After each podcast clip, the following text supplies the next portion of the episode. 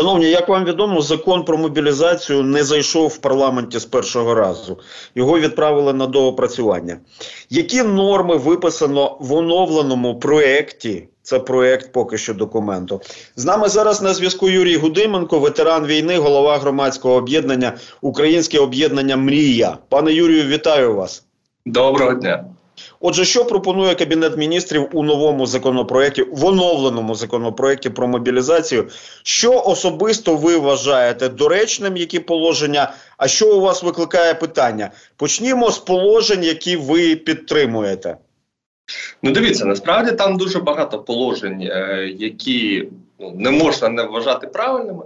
Тобто, наприклад, нарешті, це якщо казати про штрафні санкції, нарешті можна казати про те, що штрафні санкції для конкретно ухилянтів е, вони будуть схожими, е, наближеними, наприклад, до того, що було з людьми, які не е, платили аліменти, тому що раніше бути ухилянтом було суттєво вигідніше ніж бути неплатником аліментів.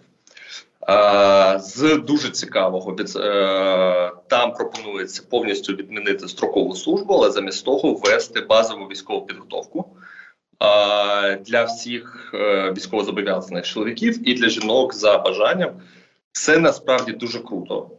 Е, це насправді дуже правильно. Е, цю ідею бажано було проширити, і ну це не питання в даному випадку цього законопроекту, але але за логікою було б дуже правильно, щоб людина вчилася війні з дитинства, причому війні ну максимально сучасній, тобто програмі потрібно перекладати. Я думаю, всі ми, е, ну всі чоловіки, які зараз нас чують, вони згадують такі уроки, як депресивна підготовка юнаків. І з киданням гранати, там ще ще якоюсь ем, фігнею. Кидати гранатою зараз, чесно кажучи, не завадить але е, якісь історії, наприклад, е, умовно керування дронами, були б максимально цікаві дітям. Е, підліткам, людям студентського віку це не, не настільки принципово, і давало б одночасно корисні для знання, тому що е, сама ну, сама історія говорить нам про те, що якщо ми е, не зможемо е, здобути не просто перемогу в цій війні, а перемогу, в якій буде знищено е, Росію як таку, то це означатиме, що війна повернеться е, в той момент, коли, скоріш за все, коли Росія цього захоче. Тобто, навіть, що... навіть, навіть пане Юрію, не те, щоб повернеться, а швидше за все навіть не зупиниться, скажімо так. Ну, може прийти в іншу фазу. Тобто, ну тут е, е, я не хочу, чесно кажучи, впадати на те поле. Е, яке плотно зайняте Арестовичем з його прогнозами, які ніколи не збуваються. Історія ніколи не буває єдиноваріантною. Так, тобто, цього просто не буде. Завжди є людський фактор, завжди є Е, інші фактори, тобто занадто багато примінних для того, щоб сказати точно, як воно буде. А те, те про що ви згадали, скасування строкової служби і зниження призовного віку з 27 до 25 років. А ці два положення можна розглядати як а, а, щось спільне, що має вплинути на, а, ну, на віковий склад нашого війська. Е, можна. Ну насправді, як це як це не дивно, законопроект мені здався досить системним, насправді, незважаючи на те, що над ним працювало е, досить багато абсолютно різних структур. Е, ну, принаймні так заявлено було, так? Е, і е, так це можна розглядати як спробу побороти старіння армії, тому що воно є, це є факт. Е, армія старіє, е, це суттєво знижує її бойові здатності і всі це розуміють. І цей процес, ну тобто, ну нам же дуже важливо дивитися не на цю ситуацію, яка є конкретно в моменті. Так, нам важливо дивитися на динаміку. В динаміці армія реально старіє. Е, зниження призовного віку один з одна з можливостей якось. Ну я не думаю, що зниження там на два роки якось його е, ну, поверне в інший бік. Да? Тобто не можна буде говорити, мені здається, все ж таки про омолодження армії але можна буде говорити про це, що процес його старіння ну трошки ну трошки буде повільніше. До речі, щодо вікового складу, є положення, яке стосується студентів. Йдеться про те, що не призиватимуться студенти, які навчаються за денною або дуальною формами здобуття освіти, та здобувають рівень освіти, що є вищим за раніше здобутий. І отут я думаю, це зроблено це якби як реакція на ну такий. Попит е, несподіваний, достатньо раптовий попит на другу вищу освіту. І кажуть, що а на студентські лави сіли е, такі дядьки, вже ну будемо називати своїми іменами, що називається. Та на студентські лави сіли дядьки, ну явно не студентського віку. А ця норма спрямована на врегулювання ось цієї колізії. Да, в першу чергу так, тому що е, ну е, дивіться, логіка полягає в чому. В законі, ну наскільки я його зрозумів, да, я ж не приймав, е, не, брав участі в його написанні, наскільки я зрозумів, там є дві ключові логіки. Е, перша логіка це спробувати якось реально перемонтувати систему, саме систему мобілізації. А друга е, логіка це одночасно спробувати заткнути ті діри, ну, через які е, витікають люди. Тому що ну, у нас е, ну, вийшло яким чином що е, е, історії, де ти законно важливо, законно за гроші можеш е, е, не йти служити, да, тобто е, відкосити.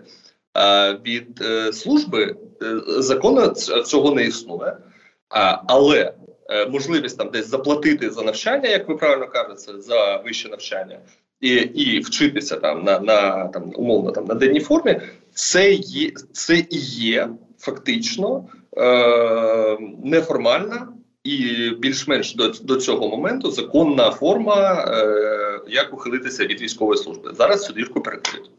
Е, можуть перекрити, якщо е, законопроект буде якимось дивом, що яке я абсолютно не вірю, прийнятий без змін і в тому вигляді, в якому він зараз є.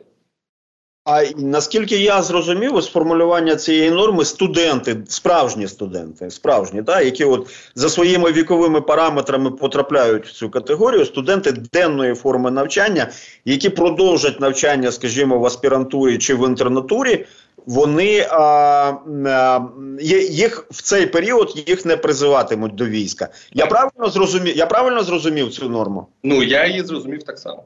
Так само, ну так, тому що йдеться про те, що а якщо е, рівень освіти, який є вищим за раніше здобутий. Тому ну якби ось таке трактування. Велика кількість людей пішли отримувати другу освіту, другу, да? а а деякі навіть третю. Тобто логіка полягає в тому, що якщо в тебе вже там є умовно там диплом, ну грубо кажучи, там спеціаліста, і ти в другий раз пішов навчатися, щоб знову отримати диплом спеціаліста, то ну такого не буде вже. Все крапка. Так. Е, з цим зрозуміло. Щодо бронювання, є положення про бронювання військовозобов'язаних в органах державної влади та інших державних органах. Державні органи окремо винесені окремим положенням.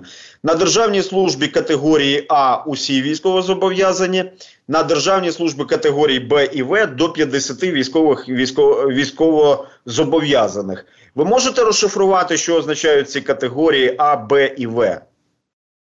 Е, Ну, фактично, мова йде про те, що. Е, в категоріях найбільш чисельних зобов'язаннями будуть всі. Е, в категоріями е, з категоріями там умовно від там я не знаю е, від голови якоїсь там місцевої адміністрації, да там тільки там 50% максимум. Ну, ця історія насправді з'явилася. Це дуже цікава історія. Вона з'явилася от конкретно цей пункт, і окремо там є ще про поліцію, окремо є там про ДБР, БЕБ е, і інші е, структури. Е, Воно з'явилося як відповідь на критику, е, тому що законопроект, вочевидь, намагався. Е, не тільки е, вирішити нагальну проблему нехватки людей в армії, е, цей законопроект намагався водночас відповісти на ті розхожі думки, які висловлюються в тому числі в соцмережах людьми, які служити не хочуть. Типу, у вас же там така кількість там поліцейських, да, або там суддів, або ще когось.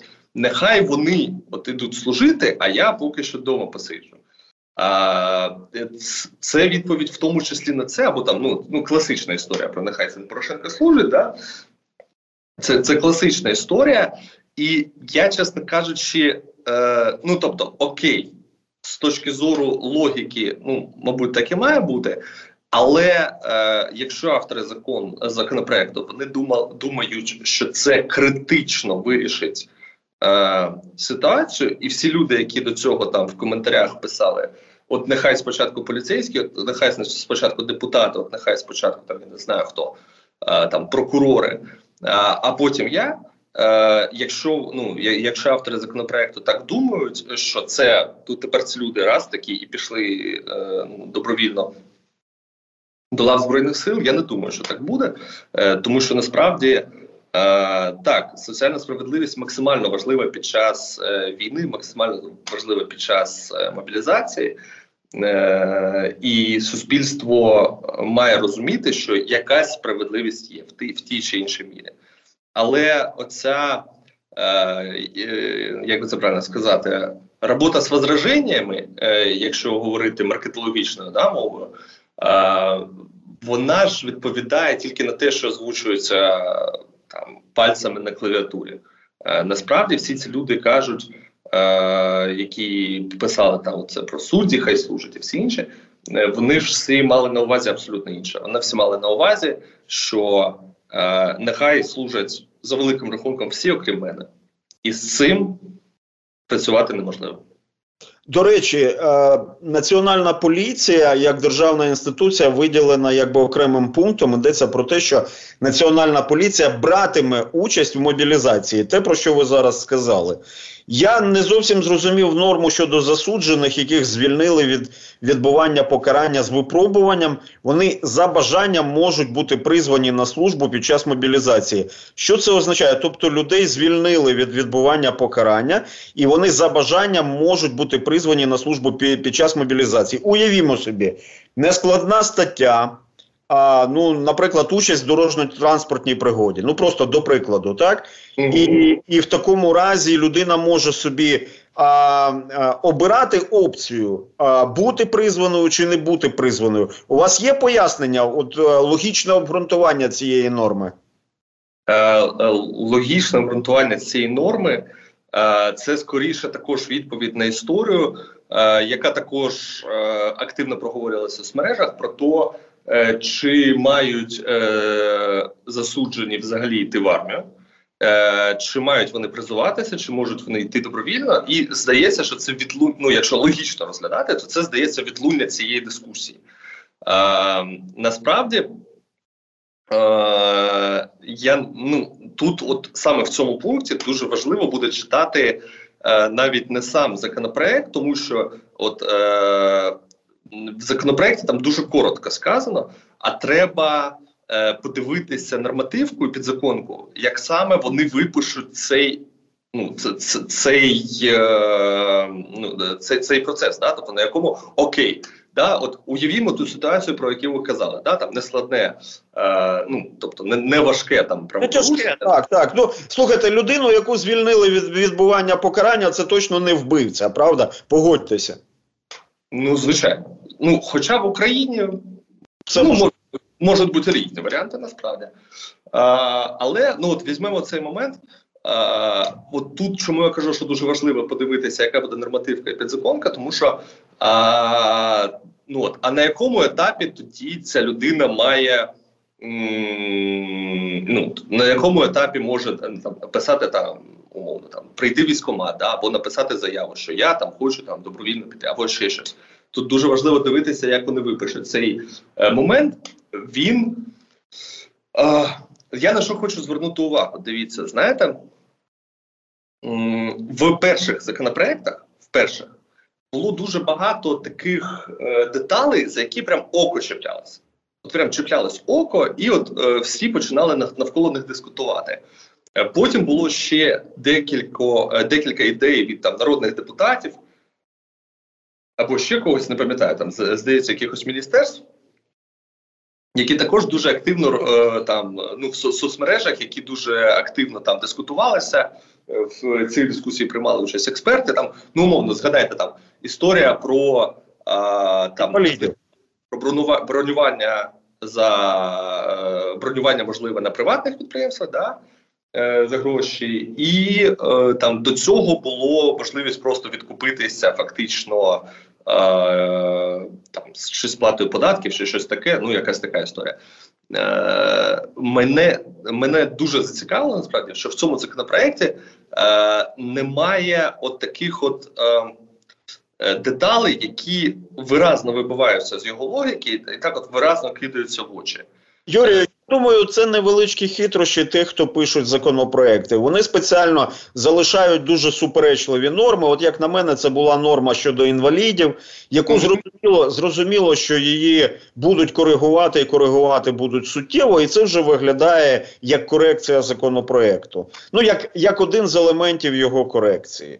Воно спочатку викликає резонанс, далі над цим працюють, доопрацьовують. Тобто, ми у нас просто небагато часу. Тобто, ми будемо чекати кінцевої редакції, що стосується, наприклад, е, осіб, звільнених від від, е, від е, виконання покарань. Так скажіть, будь ласка, скажіть, да, важлива норма.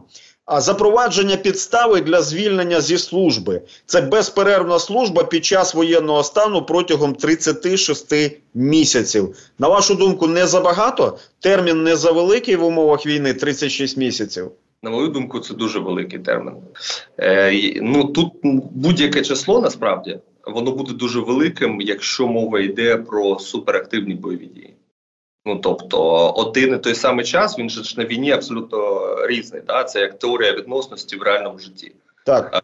А, там тиждень зараз, умовно, там на Авдіївці, і це абсолютно не те ж саме, що тиждень зараз, умовно, там на не знаю, на Сумському напрямку. Да? Ну це абсолютно різні речі. Але так, мені здається, що це забагато. І скажіть, які норми примусу? Ну, держава в умовах воєнного стану це все ж таки механізм примусу, так? А які норми реагування з боку держави? Е, Дивіться, ще раз, ми говоримо про проект, так? Так. Е, проект там фактично е, е, має під собою деякі ураження в громадянських правах, неможливість виїзду, неможливість користуватися, якщо не помиляюся, особистим е, транспортом, е, накладання арешту на банківські е, рахунки. Ну тобто, фактично, там воно дуже близько до того, що. Що відбувається дійсно з аліменщиками, які не платять аліменти, плюс е, історія про те, що за кордоном ти Е, маєш обов'язково мати при собі військовий квиток, в якому позначено, що ти на обліку, і що ну коротше з актуальними даними, інакше ти не зможеш там, наприклад, за е, закордонний паспорт там оформити, переоформити. Е, це не ну до речі, це досить стандартний набір. Ну він стандартний набір, тому що держава вона ж є монополістом на. На насилля і на репресії не тільки ж під час військового стану, це взагалі її природний стан. Е, Могло бути і жорсткіше. Мені, чесно кажучи, не вистачає ще однієї деталі. Е, Ну, особисто мені. Я б дуже хотів, щоб люди, які ухилилися, не просто не всі люди, да, там, наприклад, там не жінки, які там не не військових спеціальностей, да, які не підлягають мобілізації, саме ті люди, які е, ухилилися від військової служби, е, не мали права е, на володіння е, особистою зброєю. Тому що моя логіка дуже проста: якщо ти не знайшов собі е, сил взяти в руки зброю е, для того, щоб захищати всю країну, своїх близьких, своїх друзів, то мені здається, що ну тобі взагалі не потрібно тримати в руках. Це не для тебе. Знаєте, у нас практично немає часу, але тут важливо підкреслити, що от всі ці норми поширюються і щодо чоловіків, які перебувають за кордоном, вони так. мають вони мають з'явитись в консульські установи України. Якщо цього не відбудеться, ну то відповідні санкції, наскільки їх може реалізувати держава за кордоном. І у нас справді вже немає часу, але це питання дуже важливо. От ми говорили стосовно бронювання від призову на військову службу, ми розуміємо, що нам потрібно зберегти економіку, і зрозуміло, що люди, які працюють в тилу на підприємствах оборонного комплексу, мають е, працювати. Та ну країні потрібні дрони, країні реби потрібні, країні все потрібно, що може виробляти міномети, зрештою, що може виробляти наш військово-промисловий комплекс. А як ви вважаєте, законопроект це врегульовує? Збалансовуючи ситуацію так, щоб тут не було якихось відвертих зловживань і щоб економіка працювала. Законопроект намагається це зробити раз. А, е, обхідні шляхи знайдуться все одно. Жоден законопроект не буває ідеальним на 100%. І саме тому в нього потім вносяться е, деякі зміни, як правило, тому що ситуація міняється і перекриваються дірки. А третє, якщо ми говоримо не тільки про виробництво е, всього для оборонки, якщо ми говоримо не тільки про оборонну промисловість, а просто про економіку як таку. Е, то я хочу сказати, що серед е, тих, хто воює вже два, а може і більше років, з самого початку повномасштабки, а хтось і раніше до неї, е, дуже багато підприємців, нинішніх чи потенційних, дуже багато директорів, топ-менеджменту, людей, які створюють додану вартість. І повірте, якщо їх повернути, якщо їх повернути додому. І дати їм можливість повернутися до роботи, а їхні місця на фронті замінить хтось інший. Е, повірте, е, ви не помітите докорінних змін в економіці в гірший бік. Можливо, навіть помітите в краще. Дякую. Тема не просто важлива, тема об'ємна. Тому, звісно, ми продовжимо інформувати про зміни в законопроекті. А про мобілізацію Юрій Гудименко, ветеран війни, голова громадського об'єднання Українське об'єднання Мрія з нами був на зв'язку. Пане Юрію, дякую вам. Навзаєм, дякую вам.